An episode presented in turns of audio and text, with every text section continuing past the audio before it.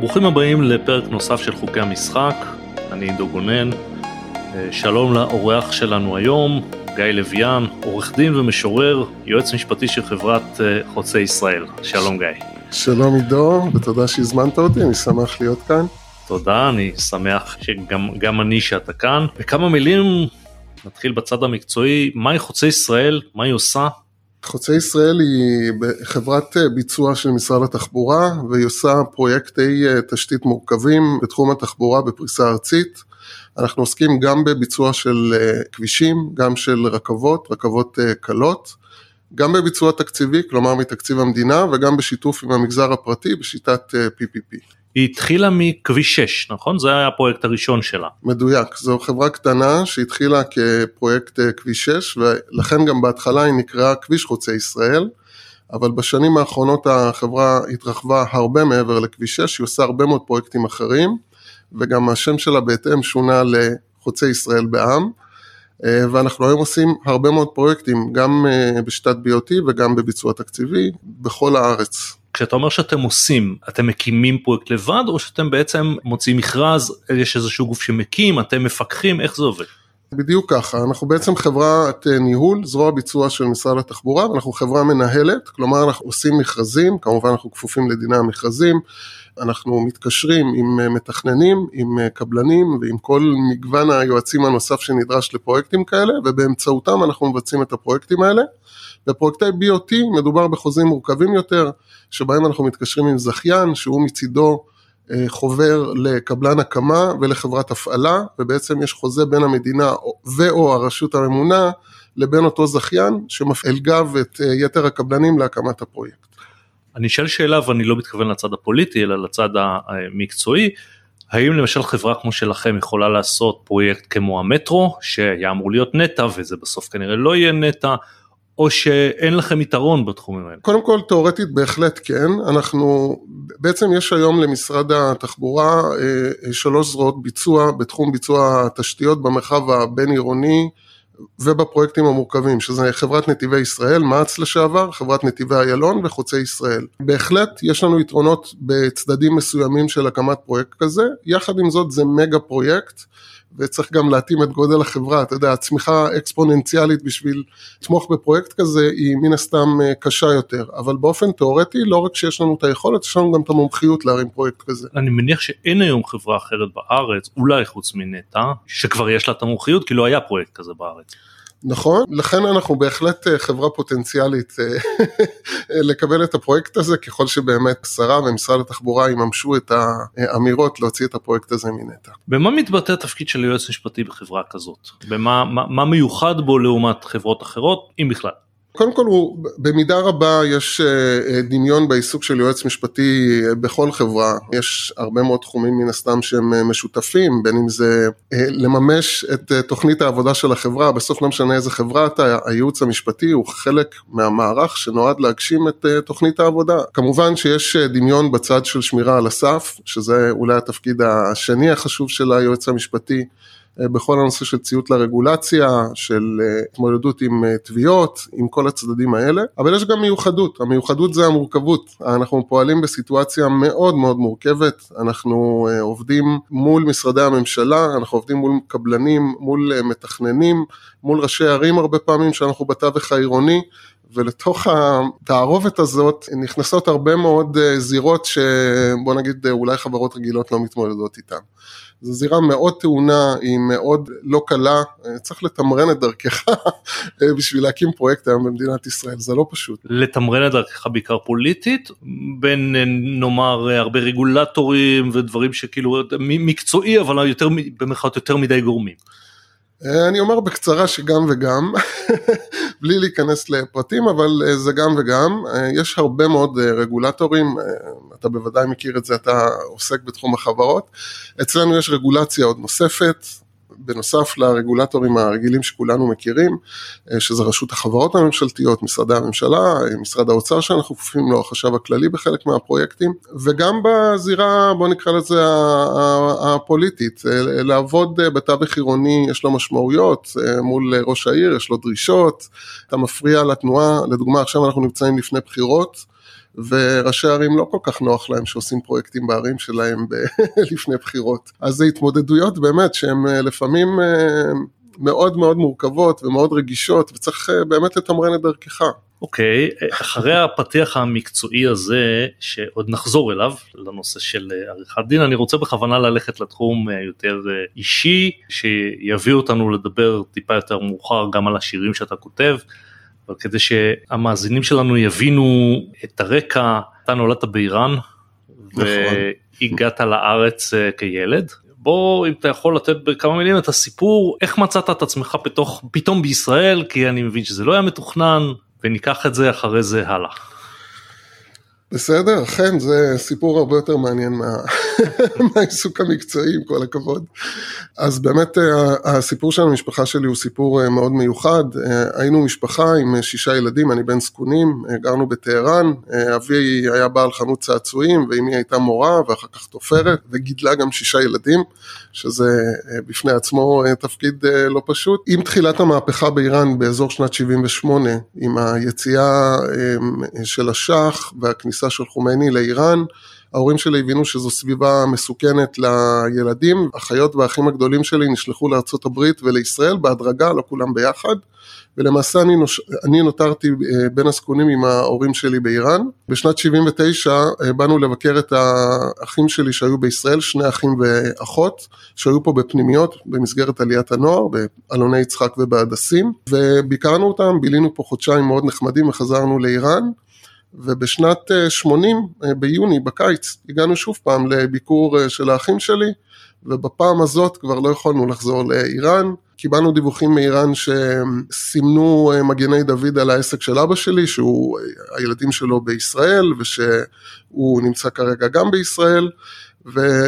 המשפחה אמרה לנו שלא כדאי לנו לחזור, ולמעשה נתקענו פה, אני וההורים שלי. כלומר, תכננו לעלות לפה באיזשהו שלב, כמובן ההורים שלא שלחו את הילדים והתכוונו, אבל תכננו לעשות את זה בצורה מסודרת, למכור את הרכוש, ולעלות בצורה מאורגנת, אבל יד הגורל הייתה יותר חזקה במקרה הזה. כשאתה בשלב הוא בן כמה? בן שש. שאתה, אתה בעצם מוצא את עצמך בישראל, ילד בן שש לא יודע, אני מניח, מילה עברית? יודע מעט מאוד, למדנו עברית באיראן בכיתה א', עוד הספקתי לעשות את כיתה א', כי קפצתי כיתה, לא עשיתי גן, אבל ממש ברמת הגמגום. זאת שפת האם הייתה עדיין פרסית. פרסית, בהחלט. ואני מניח גם שלהורים זה היה משבר לא פשוט, זאת אומרת, ביום אחד בעצם הם מוצאים את עצמם, כמעט פליטים. לחלוטין, זה היה בהפחת חרב, ממש. להורים שלי, לפי דעתי, היה גם הרבה יותר קשה. אני מהר מאוד, באינסטינקטים של ילד, אתה מיד לומד את הסביבה שלך, ואתה מתחיל בהתחלה לחכות את הסביבה שלך, ואחר כך הרצון הזה להתאמה ולהיות ישראלי, הוא גדל, וגם האפשרויות קיימות לך. ההורים שלי היו בני חמישים, עם שישה ילדים, לא דיברו את השפה, היו ממעמד בינוני, משתכרים מצוין, היו צריכים לעסוק בעבודות כפיים פה, לא עסקו במקצוע, אבא שלי לא יכל לפתוח פה חנות, הוא עבד בכל מיני עבודות מזדמנות, ואחר כך במפעל, וכנ"ל אמא שלי, והמשבר היה מאוד קשה להם, גם כלכלית וגם תרבותית. אבא שלי לא נטמע כאן עד מותו לפני שנה, הוא המשיך לדבר פרסית, המשיך לצפות בטלוויזיה, בערוצים בפרסית, ב-אל איי, דרך לויאן. הרגשת את זה כבר כילד או כילד, זה היה לך טבעי ולא לא ראית משהו מיוחד?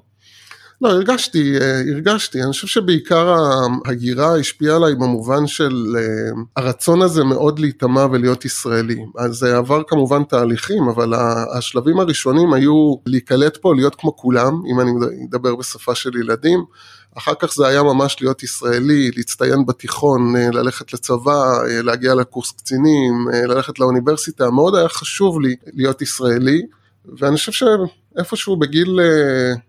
לקראת גיל ה-ארבעים, פתאום הרגשתי שחסר לי משהו, זה הרגשתי כמו ענף שקרטו אותו מהשורשים שלו, ושתלו אותו באיזושהי אדמה זרה, גם כתבתי על זה שיר שמדבר על הנושא הזה, הרגשתי שהשורשים שלי במקום אחר, ואני איזשהו גבעול נטוע במקום אחר לגמרי, ואין חיבור בין הצדדים האלה. בוא תקרא לנו את השיר שאתה מדבר עליו.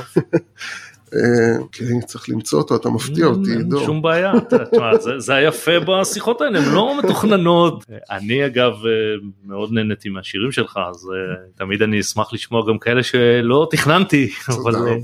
אז השיר נקרא זיכרון למעשה בראשית. באבחת חרב הגורל נגדעו שורשיי, וגבעול גופי הדק נטמן באדמה זרה. נעטפתי בגזע, הצמחתי בדים ועלווה, הינבתי פירות בטעם אדמתי החדשה. אבל אין לי מנוחה. מבעד לקליפותיי, גבעול גופי הדק עוצמה לשורשיו, למכור מים חיים, זיכרון למעשה בראשית. אתה זוכר משהו מטהרן כילד? בהחלט, יש לי זיכרונות מאוד מאוד חיים, אתה יודע שחלקם מעורבבים גם בסיפורים שסיפרו לי מן הסתם המבוגרים יותר, אבל בהחלט יש לי זיכרון חיים מהבית שלנו, מהסמטה שגרנו בה, מהרחובות באיראן, יש לי ממש זיכרונות. ואתה יכול לזכור הבדלים, או מלפני המהפכה, לאחרי המהפכה, דברים שקרו במהפכה, או שכילד לא, בכלל זה לא משהו שהסתכלת על זה? מאוד הסתכלתי על זה, וזה אפילו מאוד השפיע עליי. קודם כל אי אפשר היה להתעלם מהמהפכה. המהפכה הייתה מאוד נוכחת, הייתה מאוד אלימה, קולנית. יכולת לראות את מתנגדי המשטר ברחובות הראשיים, צועקים מוות לישראל, מוות לאמריקה, מוות לשח.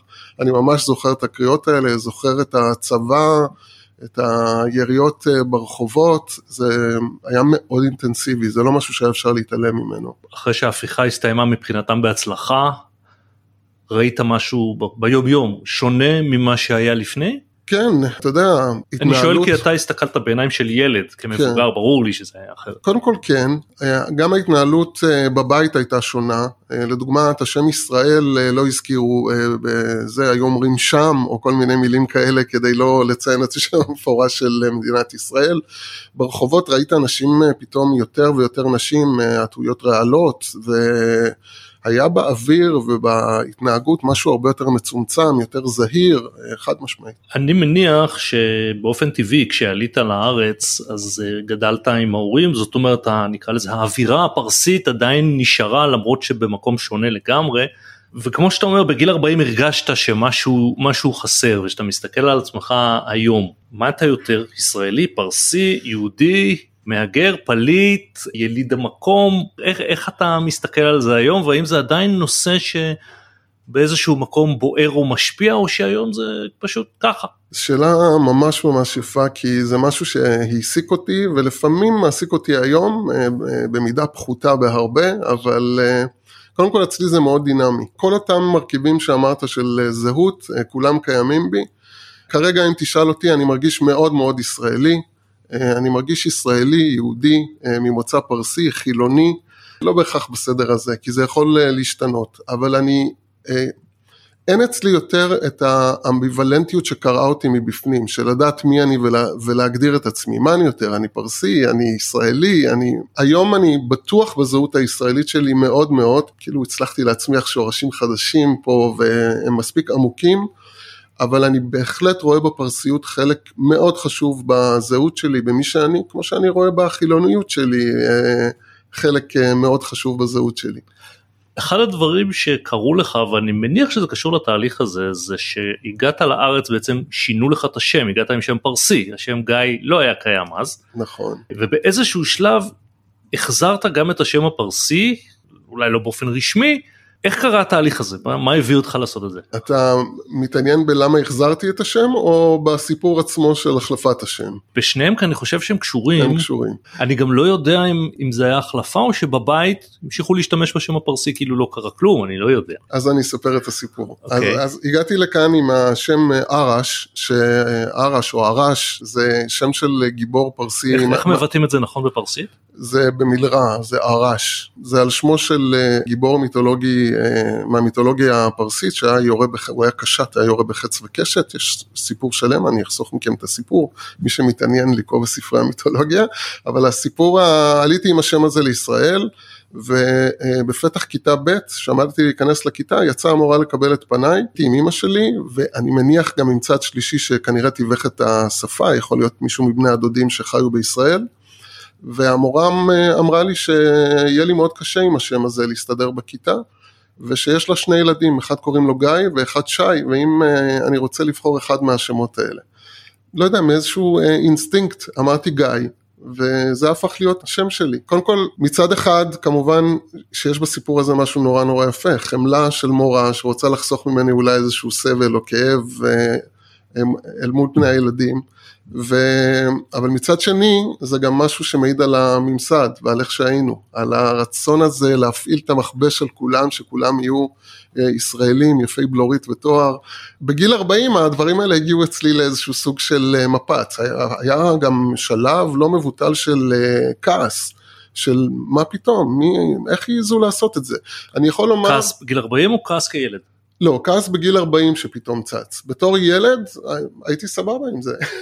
וגם ההורים או שלהם זה היה קשה? לא, לא, להם, ההורים מאוד זרמו איתי. מה שהיה טוב לי, הם קיבלו את זה באהבה. אגב, המשיכו לקרוא לי בבית גם גיא וגם ארש, בשני השמות, אבל בסביבות גיל ארבעים, באותו שלב של משבר זהות נקרא לזה, או חיפוש אחרי זה נקודת איחוי, הרגשתי צורך גם כסוג של התרסה, וגם כסוג של חיבור הזהות, להוסיף את השם ארש כשם אמצעי, ואני משתמש בו בעיקר בעולם הספרותי והשירי, כלומר כשאני חותם בתור, בתור עורך דין, אני כותב גיא לויאן, אבל כשאני כותב ספרים ואני חותם בתור גיא שעוסק בשירה, אז אני כותב גיא ארש לויאן. הבנתי. איך בכלל התחלת לכתוב שירים? מה הביא אותך לזה? השירה בכלל בתרבות הפרסית היא משהו שהוא מאוד בלתי אין. זה, השירה היא חלק מההווה היומיומי. הסבתות או הסבות, יותר נכון, בעברית, והאימהות וגם האבות. מקרים שירה, זה משהו שנורא מקובל שבבית. אני זוכר את אמא שלי גם כשהיינו בארץ, מסתובבת עם מחברות ועם ספרים ומקריאה לנו שירה. ואני חושב שהיא תמנה בי את האהבה הזאת לשירה, ומגיל מאוד מאוד צעיר, מגיל עשר, אחת עשרה, אולי שתים עשרה, אני כותב, פעם ראשונה שהשיר שלי פורסם זה בכיתה ז', בגיל שתים עשרה, השיר שלי פורסם בעיתון האזורי של העיר רמלה, שבה גרתי באותה תקופה, וזה מאוד עשה לי טוב, ובמשך השנים כתבתי למגירה, עד שבאזור גיל ארבעים גם כן, סביב אותו משבר, זה פשוט התפרץ, והרהבתי עוז בנפשי, ופניתי לאלי אליהו, שהוא משורר מאוד מוכר ומאוד אהוב עליי, ערך איתי את הספר, ופרסמתי ספר ראשון, ולאחריו שני, ואני מקווה שיהיה המשך גם. והאם הכתיבה הזאת, זה משהו שהוא פשוט טבעי, או זה צורך שמביא לאיזה פורקן, שקשה להתנגד לו, או שזה פשוט, נקרא לזה, nice to have, או דרך ביטוי, איך זה עובד אצלך? בוא נאמר שהספר הראשון, באופן מובהק, היה צורך שהתפרץ, ואי אפשר היה לעצור אותו. זה היה ממש כמו לידה, תהליך שאי אפשר לעצור, הספר השני היה כבר חצי חצי, כלומר גם איזשהו צורך פנימי וגם איזשהו רצון של תחביב, של משהו שאני נהנה לעשות. בהחלט יש שם אלמנט של פורקן, כל אחד שכותב בוודאי אומר שיש בכתיבה איזשהו תהליך נפשי שאתה עובר עם עצמך סביב הכתיבה הזאת. והיום אני מרגיש שאני ככה... יותר כותב ממקום של אהבה, ולא בהכרח תמיד מצורך. נראה, אני קראתי את שני הספרים שהוצאת, את כולה, כל, כל השירים, ונראה שמאחורי השירים האלה מסתתרת רגישות מאוד גדולה. האם זה משהו שהיית מודע לו, או לא, שזה פשוט אתה וזהו? אני חושב שהייתי מודע לו, אבל שנים התכחשתי לזה, אני חושב שגם לזה יש קשר קצת לישראליות, יש בישראליות משהו שדורש ממך להיות מאוד מחוספס, מאוד קשוח אפילו, אם אני מבוגר רגיש, זה ברור שגם הייתי ילד רגיש, אבל כאילו הייתי מנוכר לצד הזה. מניח שלא יכולת שלא, זאת אומרת, עברת סוג של מלחמת הישרדות, כמישהו שבא בין ילדים כשאתה זר. לחלוטין, לחלוטין, זו הגדרה מדויקת, זו הייתה מלחמת הישרדות ולא הייתה לי ברירה, ולכן רק בגיל מאוחר באמת יכולתי לתת ביטוי לצדדים האלה, שכבר הייתי מבוסס, שלם יותר, אז יכולתי לתת ביטוי לצדדים האלה מבלי שאני אפרש אותם בעיני עצמי, או שאני חושב שאחרים מפרשים את זה כחולשה, או כפגיעות לא רצויה, או דברים מהסוג הזה. ובחרת במקצוע המשפטי, שהוא לפחות בסטריאוטיפ, האנטיתזה לשירה, ואולי גם לרגישות, זאת, אולי פה זה תלוי באיזה ענף של המשפט, אתה רואה קשר או לא, או שזה פשוט אדם עושה בחייו דבר אחד, דבר מסוים, והוא גם כותב שירה, ואין שום קשר בשני הדברים. הבחירה שלי במקצוע המשפטים הייתה כי בתוך החלקים שמרכיבים אותי יש גם איזושהי שאיפה מאוד מאוד גדולה לעשות צדק, ויש בי הרבה מאוד הזדהות אם מישהו אנדרדוג, שזה גם קשור לרגישות מן הסתם. כשאני הלכתי ללמוד משפטים, חשבתי שאני אציל את העולם אחרי שאני אהיה עורך דין, אני אעזור לכל החלקאים והנתקאים בתבל. כשנכנסתי למקצוע הבנתי שזה לא ככה, וגם הרצון שלי להתבסס כלכלית משך אותי לתחום המסחרי ולמשרדים הגדולים, והפער הזה גדל בין ה... כי באמת יש דיסוננס בין, בין שני הדברים האלה. אני חושב שהיום אני עוסק בתחום ובחברה שמאפשרת לי קצת יותר אה, התקרבות לא, לאזורים האותנטיים שלי. אה, אני עוסק בחברה שמקימה תשתיות, אני מבחינתי רואה בזה אה, חברה שמקימה כביש שמאפשר לילד בפריפריה, להגיע וללמוד סקסופון בקונסרבטוריון בתל אביב. עם התחושה הזאת אני הולך לעבודה. אז במובן הזה, אני חושב שהגעתי גם למידה מסוימת של התקרבות בין העולמות. יחד עם זאת, בוודאי שיש שוני. יש שוני גם בתחום המתון, בוא נאמר, שבו אני עוסק בעולם המשפטי. עדיין, בשביל להגיע לעבודה ולהתמודד עם המציאות המורכבת שדיברנו עליה בתחילת הדברים, צריך לעטות עליך שריון מאוד מאוד כבד, ותהליך כתיבת השירה הפוך, דורש ממך להסיר קליפות ולנסות להגיע לאיזה אמת מזוקקת פנימית. אז, אז אני אשאל פה שתי שאלות. השאלה הראשונה, אותה רגישות שמאפשרת לך לכתוב את השירה, האם אתה מוצא בה גם חסרונות ודברים קשים ושליליים? אני חושב שהיום לא. אני לא, אני חושב שהרגישות הזאת משרתת אותי גם, גם במקום העבודה שלי, גם בהתנהלות מול אנשים בכלל. היכולת הזאת היא להתבונן על אנשים. משורר במידה רבה הוא, הוא סוג של רואה חשבון חברתי. הוא, הוא מסתכל על אנשים, הוא מסתכל על יחסי הכוחות בין אנשים, הוא מסתכל על... זה מעורר בי חמלה הרבה פעמים, זה מאפשר לי להתיר ולפתור סיטואציות ממקום לא כוחני, ממקום נעים, זה תורם לי בזה שהרבה פעמים אני מעדיף את דרך הפשרה על פני העיקוב הדין את ההר, וזה דברים שמשרתים אותי גם בעבודה. ואם דיברת על הצדק העולמי וכו', אני הייתי שמח אם תוכל לקרוא לנו את השיר שכתבת במתפרות הרחוקות במזרח. בהחלט, במתפרות הרחוקות במזרח. במתפרות הרחוקות במזרח, שורות ארוכות של ילדות טובות, אורגות חלומות לילדות אחרות. במתפרות הרחוקות במזרח, נערות תופרות בפרוטות, נרמסות בין שיני הרעב לגלגלי המכונות. במתפרות הרחוקות במזרח, נשים בבורות כבר לא מוחות דמעות, בזיעת דמן מגוונות בדים ואורות. במתפרות הרחוקות במזרח, בערי מסכנות למותרות המערב, נשמות אלומות הופכות לחומר ואבק. איך, איך הגעת לכתוב את השיר הזה? מה, מה, מה הביא לזה? הטריגרים שמעוררים כתיבת שירה, אני חושב שלא רק אצלי, אצל כל מי שעוסק בזה, יכול להיות כל דבר, יכול להיות תוכנית טלוויזיה, שזה מה שקרה במקרה הזה, וסיטואציה שראית ברחוב, או כל דבר. במקרה הזה צפיתי באיזושהי תוכנית על נשים, ב...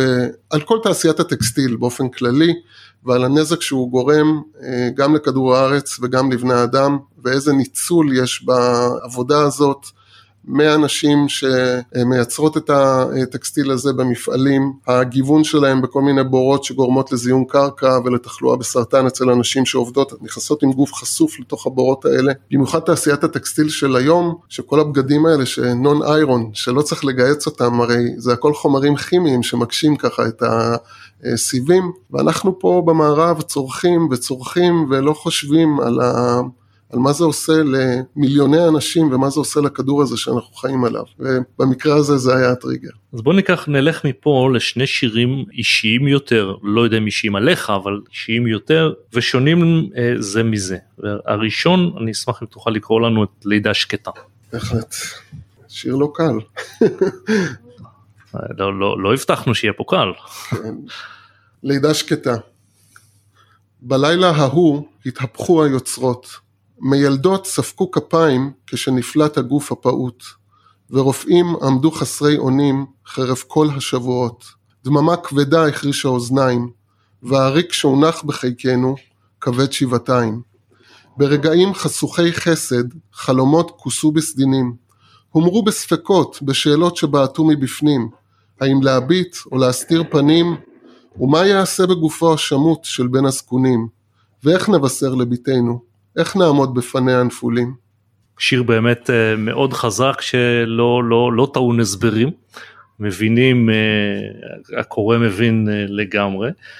בוא נלך מפה למשהו, כמו שאמרתי, שונה, מזווית אחרת אישית, וזה השיר אהבה בעליונים. נשמח אם תוכל לקרוא לנו. בהחלט.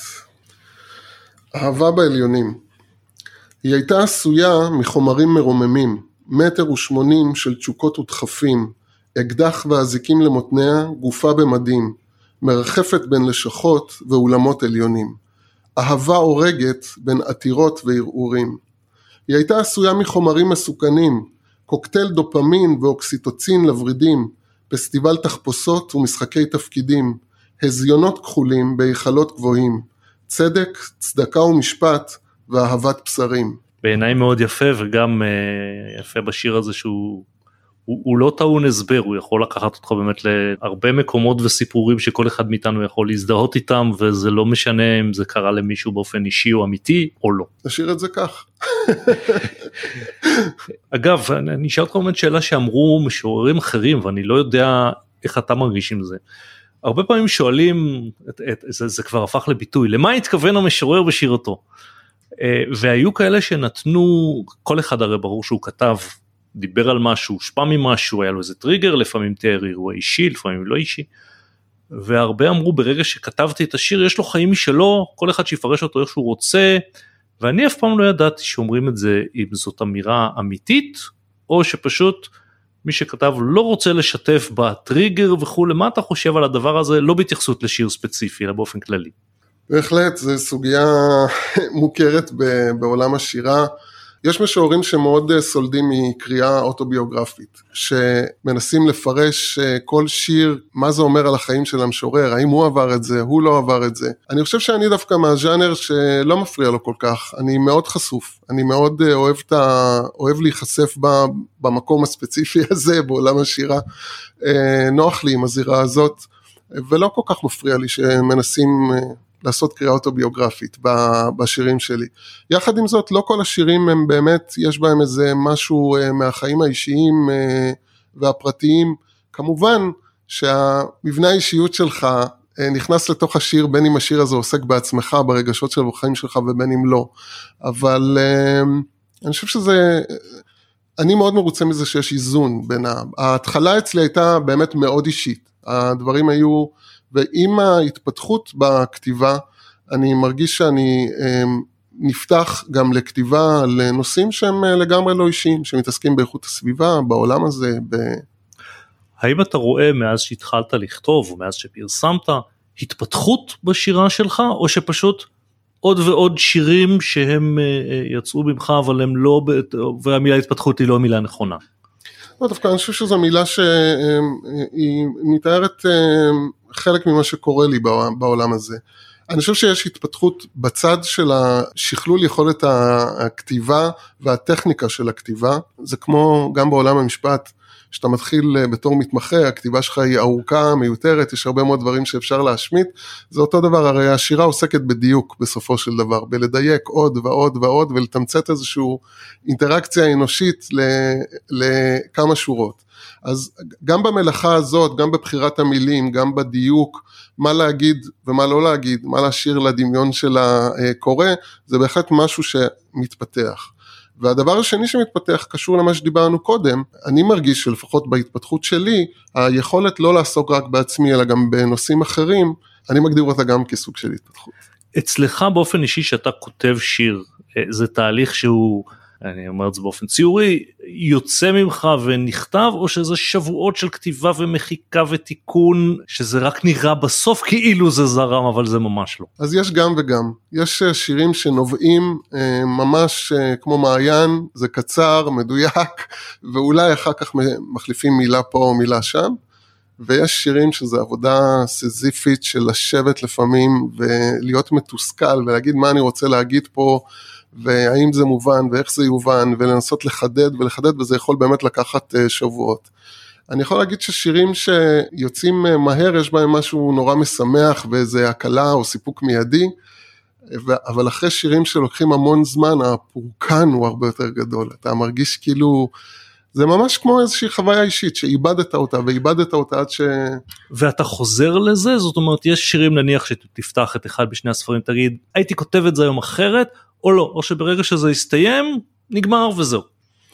בעיקרון, אני חושב שברגע שהשיר, במיוחד אם הוא פורסם, ויצא החוצה, זה כמו שאמרת, יש לו מין חיים משלו, ו... אבל אני בהחלט מדי פעם, יצא לי לעיין בשירים שכתבתי, ואני אומר... אולי את זה לא הייתי מפרסם, או פה הייתי מוריד את המילה הזאת, כי היא יותר מדי מפורשת, או יותר מדי קיצונית, או יותר מדי מכוונת את הקורא, והייתי יכול להשאיר יותר מקום לדמיון שלו, בהחלט יש מצבים כאלה, אבל לשמחתי לא הרבה. לסיום אני רוצה לשאול אותך שאלה, שמחברת גם את המקצוע, גם את השירה, וגם את תולדות החיים האישיים שלך. כמו שאנחנו יודעים, אנחנו כרגע בתקופה של סערה חברתית גדולה, עם החקיקה המשפטית, לא משנה מי בעד, מי נגד, שחוצה את העם.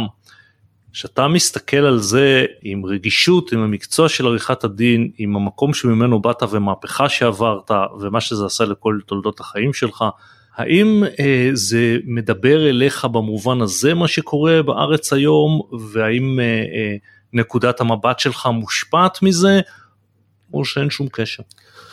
קודם כל, כן, התקופה הזאת מאוד מאוד לא פשוטה לי, כי כל הדברים שציינת מתנגזים אצלי בבטן סביב האירוע הזה של המחאות והמצב בכלל בארץ.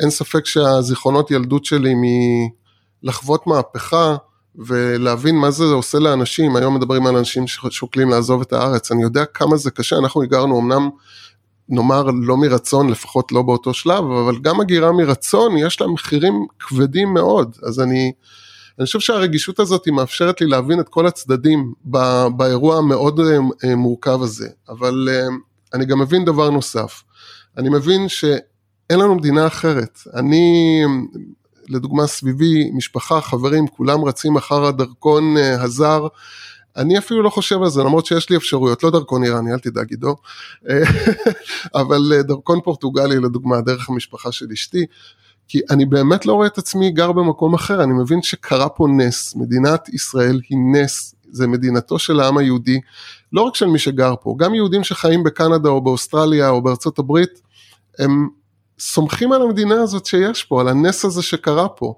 ולכן אני חושב שהמחאה היא סופר לגיטימית, והרצון לבנות פה חברה בריאה יותר, צודקת יותר, הוא סופר לגיטימי, אבל יש גם טאבויים שאסור לשבור, בעיניי יש לי קושי רב עם הנושא הזה של לקרוא לסרבנות, או לקרוא למרד מיסים, או לקרוא לדברים קיצוניים כאלה.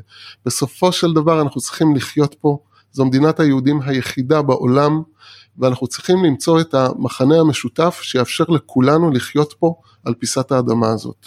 אבל כשאתה מסתכל, האם בכלל זה מזכיר לך או לוקח אותך לתמונות או דברים שאתה יודע מהעבר על מהפכות, או שאתה אומר, חברים, זה לא שם, זה לא דומה, אתם, אין לכם את הפרופורציות שלי יש, ואנחנו לא נמצאים בכלל במקום הזה. מצד אחד יש מאפיינים דומים, אבל אני לחלוטין, כמי שחווה מהפכה האסלאמיסטית אמיתית, מה שנקרא, על מלא מלא, אני כן חושש, כי אני, ברור לי שאני לא רוצה לחיות במדינה דיקטטורית, ובטח לא במדינה דתית, אבל אני חושב שאנחנו לא שם, ואני חושב שיש דברים שמייחדים אותנו, ואחד הדברים שמייחד אותנו, זה מה שאמרתי קודם, ההבנה הזאת שבאמת אין לנו מקום אחר, איראנים יכולים לחיות במדינות אחרות, ולהיות שם בסדר, נדבר על מדינות מוסלמיות אחרות, אירופאים יכולים לחיות ברחבי אירופה ולהרגיש בנוח, אני כיהודי, המקום שאני מרגיש פה הכי נוח בעולם זה במדינת ישראל, ולכן אני מקווה שהאהבה המשותפת הזאת למדינה הזאת, תגרום לכך שהסוף יהיה אחר. אני כמובן מקווה גם, ואני יכול להגיד לך מהזווית שלי, אני לא עברתי עם דברים דומים למה שאתה עברת, אבל כן חייתי תקופה מסוימת בארצות הברית, מרצוני, לצורך עבודה, ורק כשאתה חי במקום אחר, אתה מבין את החשיבות של המדינה הזאת, כי בעיניי שגדלתי פה מלהיות ילד, להיות יהודי, זה ברור, כולם יהודים, במרכאות. בארצות הברית אתה מבין שיהודי זה אישו, זאת אומרת גם אם היחס הוא טוב ודמוקרטיה והכל, זה לא דבר מובן מאליו עבור יהודים, וההשפעה האדירה עם המקום הזה, ישראל נמצא קיים או לא קיים, הוא דרמטי. לחלוטין, אני ממש מסכים איתך. אני מודה לך שבאת להתארח, היה לי לעונג, שמחתי לארח. תודה רבה, נעמת לי מאוד גם. עד כאן פרק נוסף של חוקי המשחק, אותי תוכלו למצוא כרגיל מלינקדאין, פייסבוק וכמובן בגולדפרב.